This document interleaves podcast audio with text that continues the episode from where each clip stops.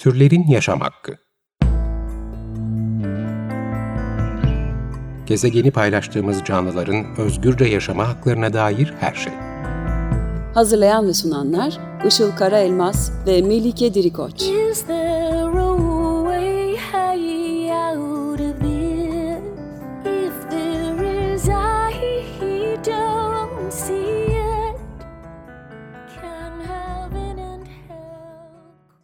Merhabalar, 94.9 Açık Radyo'da Türlerin Yaşam Hakkı programı başladı. Ben Işıl Karaelmaz, Açık Radyo'nun 51. yayın döneminin ilk programındayız.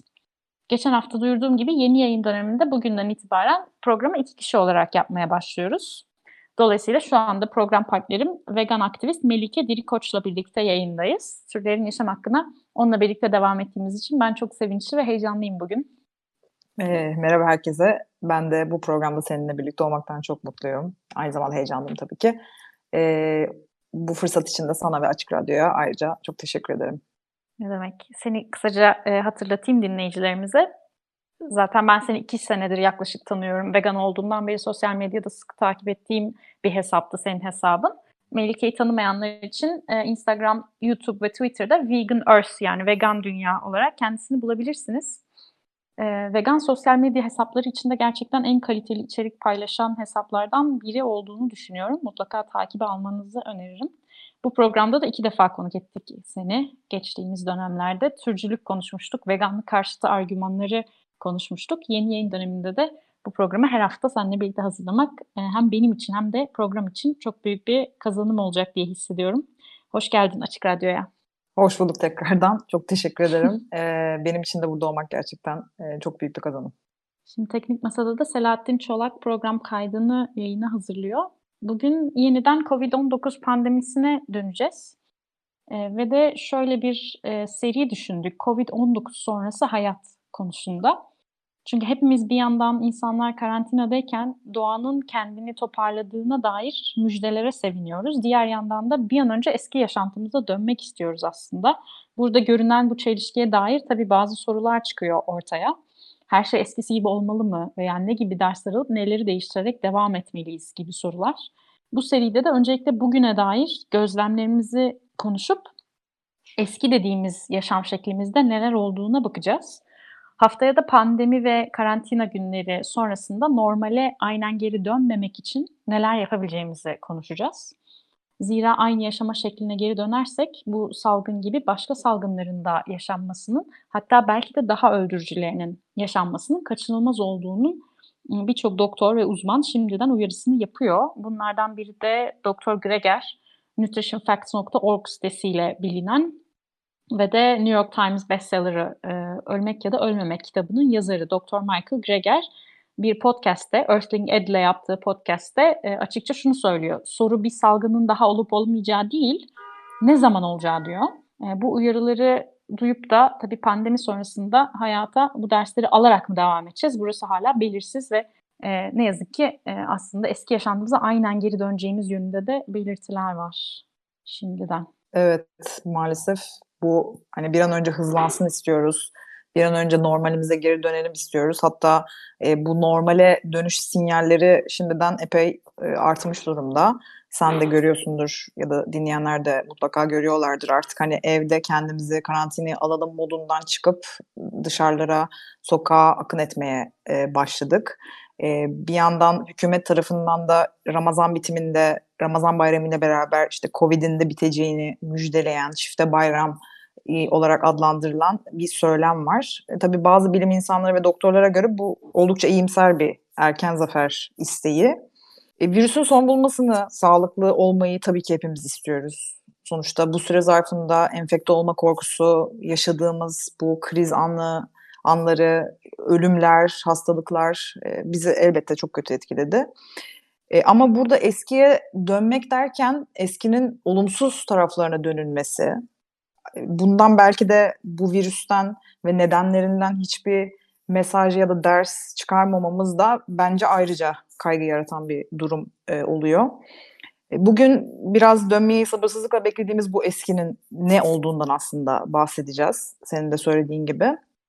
E, benim aklıma o eski denilince ben İstanbul'da yaşayan e, biri olarak, İstanbul'un göbeğinde yaşayan biri olarak çarpık kentleşmeden dolayı e, çok fazla insanın aynı yerde sıkışmış bir şekilde yaşamaya çalıştığı işte çılgın tüketimli bir şehir hayatı geliyor bana eski denince aklıma.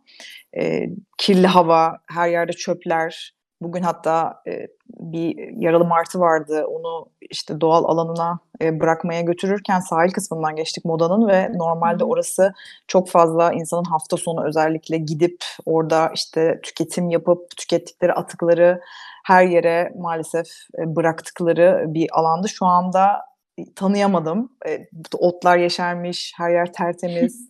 e, kediler, köpekler böyle çimenlerin üstünde yatıyorlar. Gerçekten e, bana eskinin aslında o kadar da güzel bir e, yani daha doğrusu güzel taraflarından çok kötü taraflarının olduğunu maalesef ki hatırlattı. Ve e, bu her gün daha çok hızlanıp kontrolden çıkan hayata mı dönmek istiyoruz aslında bunu birazcık kendimize de sormamız gerekiyor. Evet. İstanbul'da zaten havanın iyileştiğini hepimiz hissediyoruz aslında. Yani Uludağ da görünmeye başladı bir Evet. yerlerden. Hava kirliliği %30 oranında düşüş göstermiş. Eee, öyle deniyor. Covid önlemleri başladıktan sonra yani şeyi ölçmüşler 16 Mart 10 Nisan arasında ortalama hava kalitesi indeksi 44 ölçülmüş. Geçen sene aynı döneme baktığınızda bu değer 61'miş. O yüzden de %30'a yakın iyileşme var deniyor. Tabii şimdi buna seviniyoruz. Eee, ama tabii bayramdan sonra da eğer normale dönerse, herkes aynen geriye, dışarıya çıkarsa eski değerlere geri dönmeyi acaba nasıl engelleyeceğiz? Hani bunu engellemeye yönelik bir yaklaşım var mı acaba? Ondan bile emin değilim. Bir de şey var, Çin'de de bir araştırma yayınlanmış hava kirliliği azalması ile ilgili. Stanford Üniversitesi'nden Dr. Marshall Burke, eee, koronavirüsün Çin'de yol açtığı ölüm sayısının 20 katı kadar insan hayatının kurtulmasını sağladığını, eee, ileri sürüyor. Çünkü işte ekonomik faaliyetlerin yavaşlamasından dolayı hava kirliliği ciddi oranda düşüyor Çin'de ve de eee, bunun yol açtığı erken ölüm sayısı da düşüyor diyor dolayısıyla. Normalde 75 bin kişinin hava kirliliğinden ölmesi beklenirken Covid sayesinde kurtulduklarını eee, söylüyor. Bir de şöyle bir iyimser yorumu olmuş.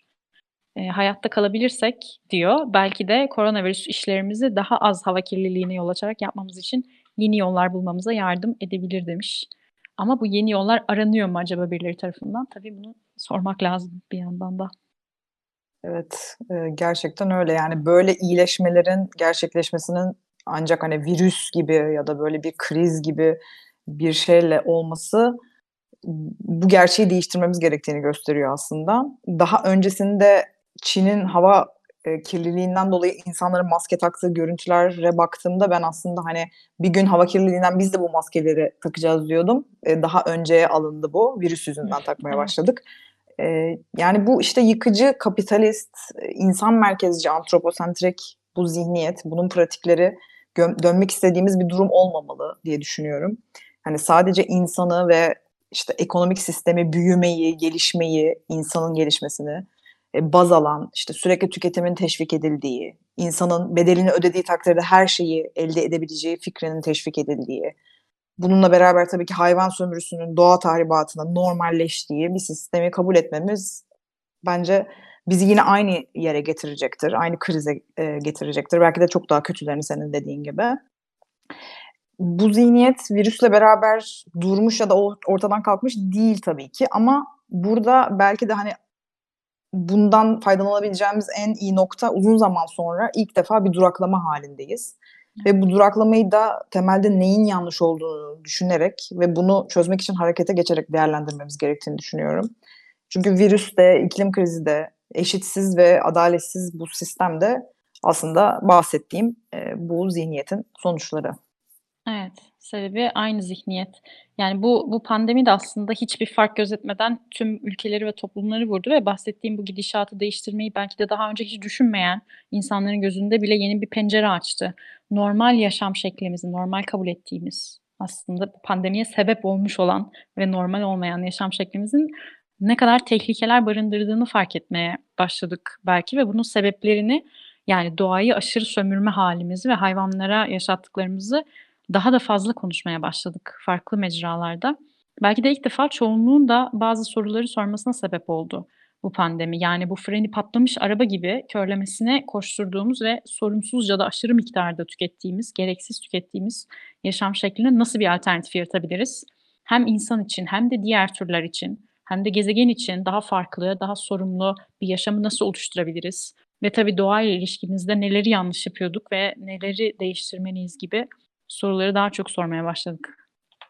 Evet gerçekten öyle yani bir zihniyet ve davranış değişikliği ve tabii de tabii ki sonra da bir sistem değişikliği kesinlikle gerekiyor.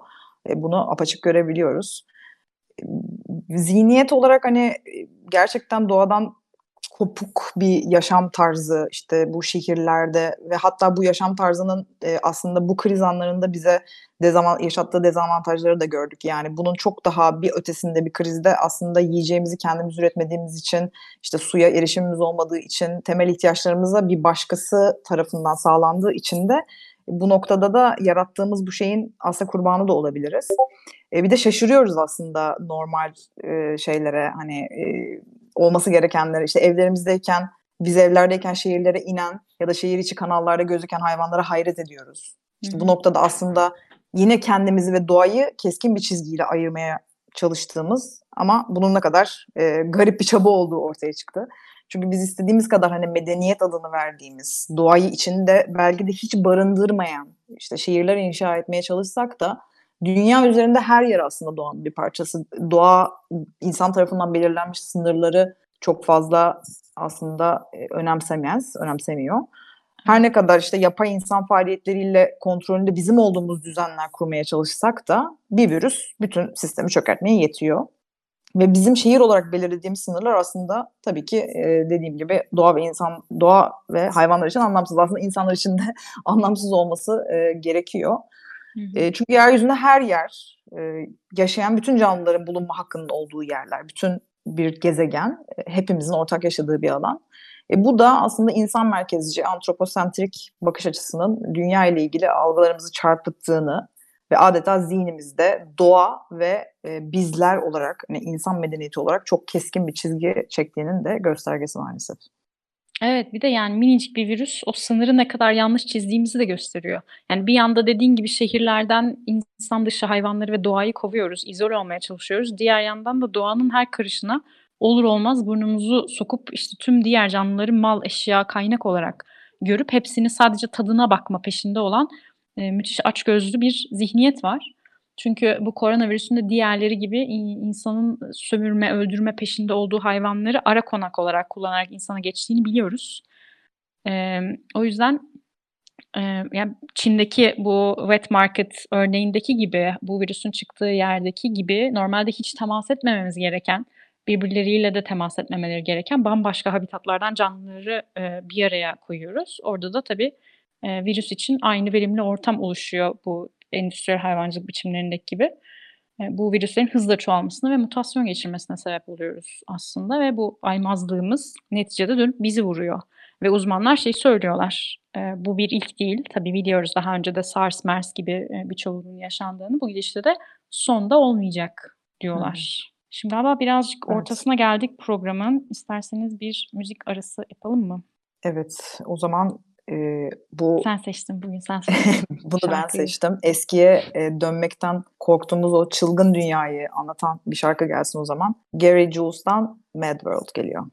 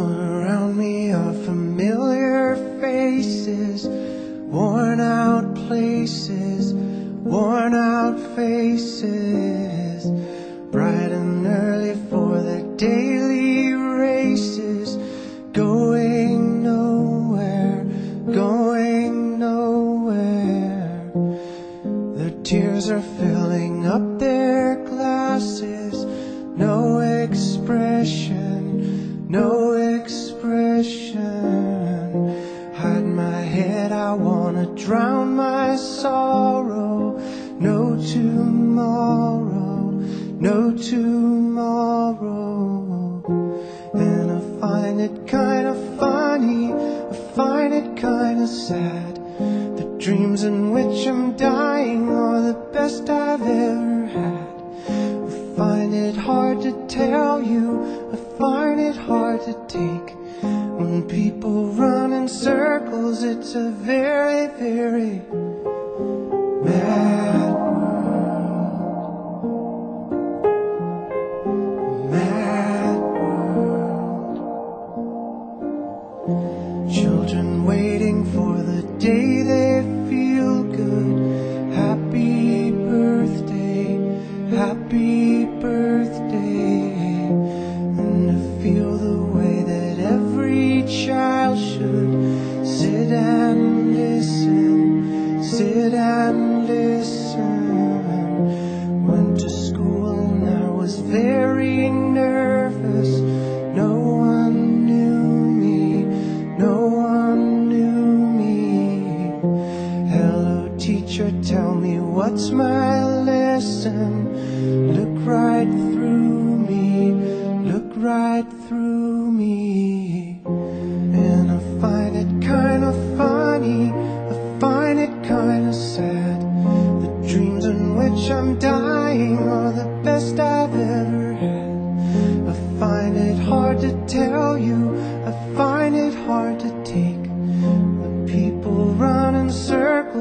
A very, very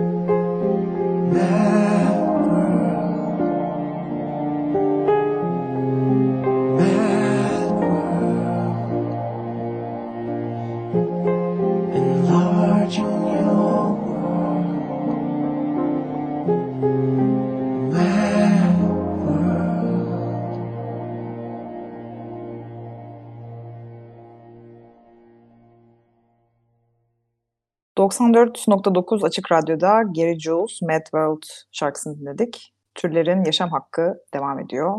Ee, Bugün Covid-19 pandemisinden alabileceğimiz dersleri ve pandemi sonrası nasıl bir hayata dönmeliyiz, neleri değiştirebiliriz konusunu konuşuyoruz.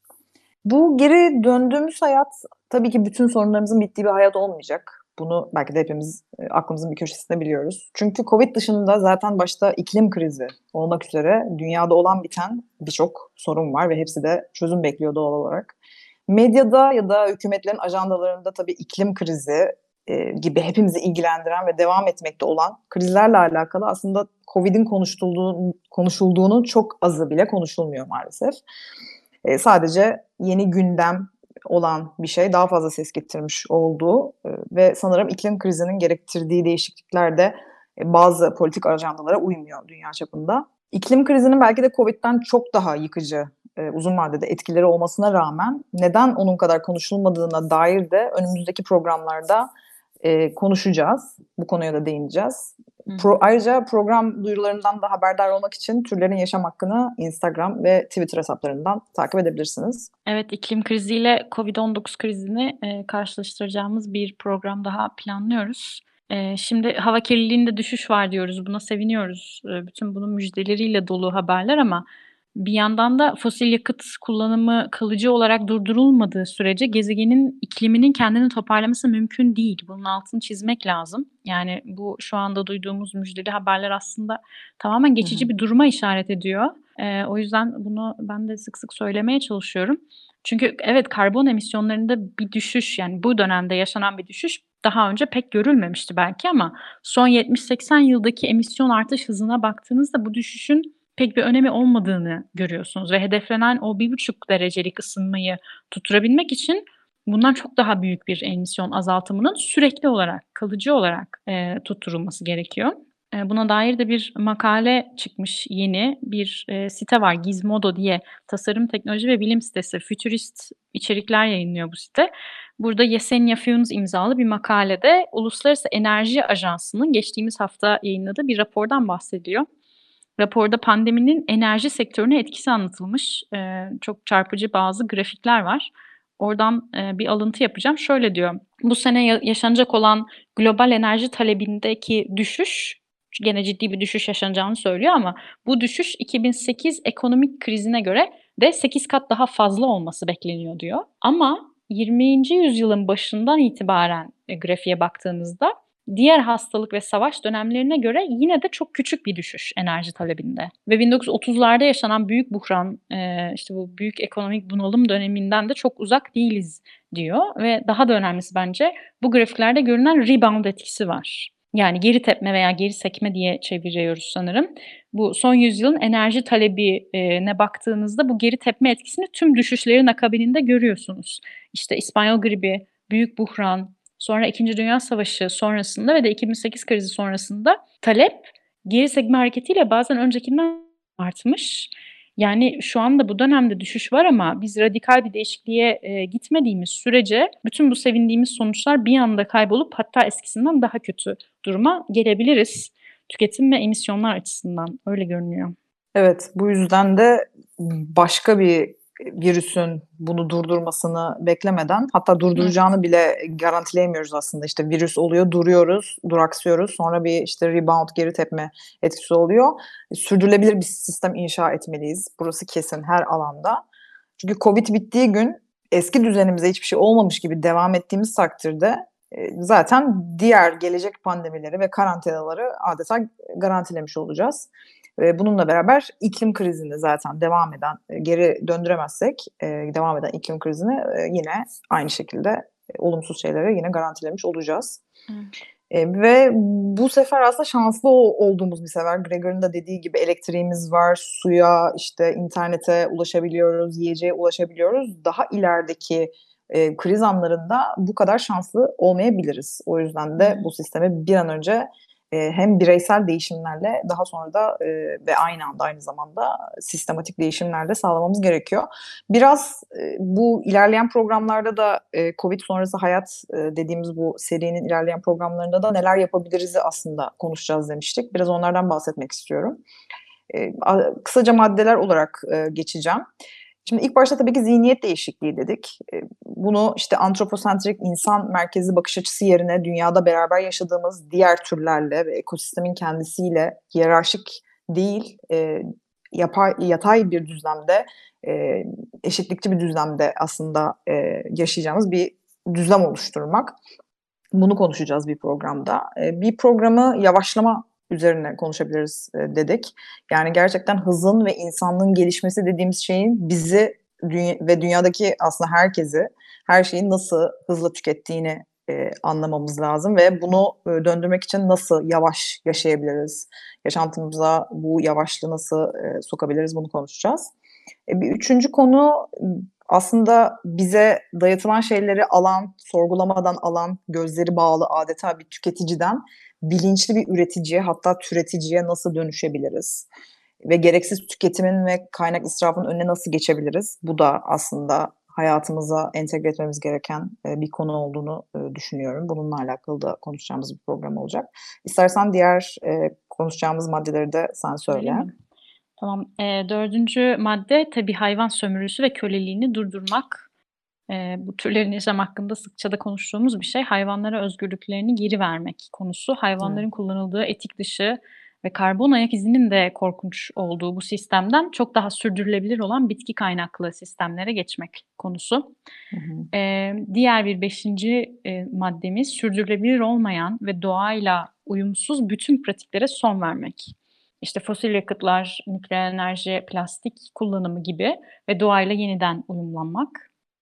Eee, ve de son olarak her alanda adil, eşitlikçi, sürdürülebilir pratiklere, eee, destek vermek ve değişimin sözcülüğünü üstlenmek, aynı zamanda bu konuda olabildiğince, eee, konuşmak, bilgi paylaşımı yapmak, eee, da önemli. O yüzden de buna da bir bölüm ayırmayı düşünüyoruz.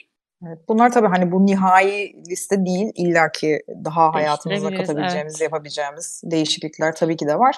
Şu anda aklımıza gelen ve gelecek programlarda e, bahsedeceğinden emin olduğumuz başlıklar diyebiliriz. Evet, aynen öyle. Şimdi galiba programın sonuna geliyoruz. Duyurularımızı da yapalım.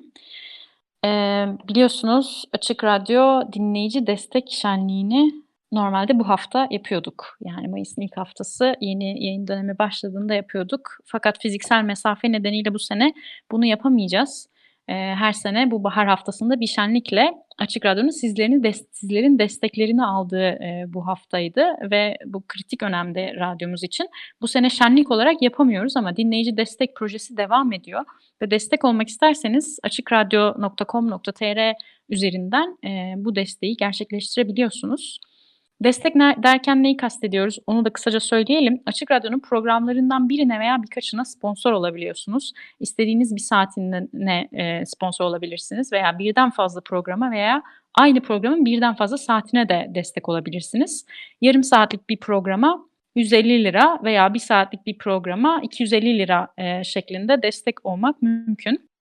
Bu sene e, fiziksel mesafe kuralından ötürü telefonla destek alamıyoruz. Daha önce hep telefonla da e, yapılıyordu ama e, bu sefer internetten e, destek olursanız seviniriz. Açıkradyo.com.tr'de bahsettiğim gibi sağ üst köşede bir buton göreceksiniz. Program destekçisi olun diye. E, buradan kredi kartıyla veya havaleyle destek olabiliyorsunuz. Seçtiğiniz program yayınlandığında da sizin isminiz programın başında ve sonunda e, anılıyor ve de desteğiniz için teşekkür ediliyor. Tabii özellikle bu pandemi döneminde e, şeyi daha fazla anlıyoruz. Doğru bilgiye hızlı ulaşmanın çok önemli olduğunu ve Açık Radyo'da tabii bu konudaki en sağlam, en önemli kaynaklarımızdan bir tanesi. Destekleriniz de radyonun devamı için çok önemli. Bunu da belirtmiş olalım kapatırken. 94.9 Açık Radyo'da türlerin yaşam hakkını dinlediniz. Bugün COVID-19 pandemisi sonrasında normal hayata nasıl dönmeliyiz? Dönmeli miyiz? Ee, ne kadar normaldi bunları konuşmaya çalıştık. Önümüzdeki haftadan itibaren de aynı şekilde eskiye dönmemek için, aynen geri dönmemek için neler yapabiliriz? Ee, yukarıda değindiğimizde bu altı başlıkta daha fazla açacağız. Evet, e, aynı zamanda kullandığımız kaynakları isteyenlere e, mail yoluyla bu kaynakları paylaşabiliriz. Programla alakalı yorumlarınızı, önerilerinizi de bize e-mail yoluyla gönderebilirsiniz. Programın e-mail adresi turlerinyasamhakki.gmail.com Ben Melike Dirikoç. Ben de Işıl Karaelmaz. Dinlediğiniz için teşekkür ediyoruz. Dinlediğiniz için çok teşekkürler. Haftaya görüşmek üzere. Hoşçakalın. Görüşmek üzere. Türlerin Yaşam Hakkı Gezegeni paylaştığımız canlıların özgürce yaşama haklarına dair her şey. Hazırlayan ve sunanlar Işıl Karaelmaz ve Melike Dirikoç.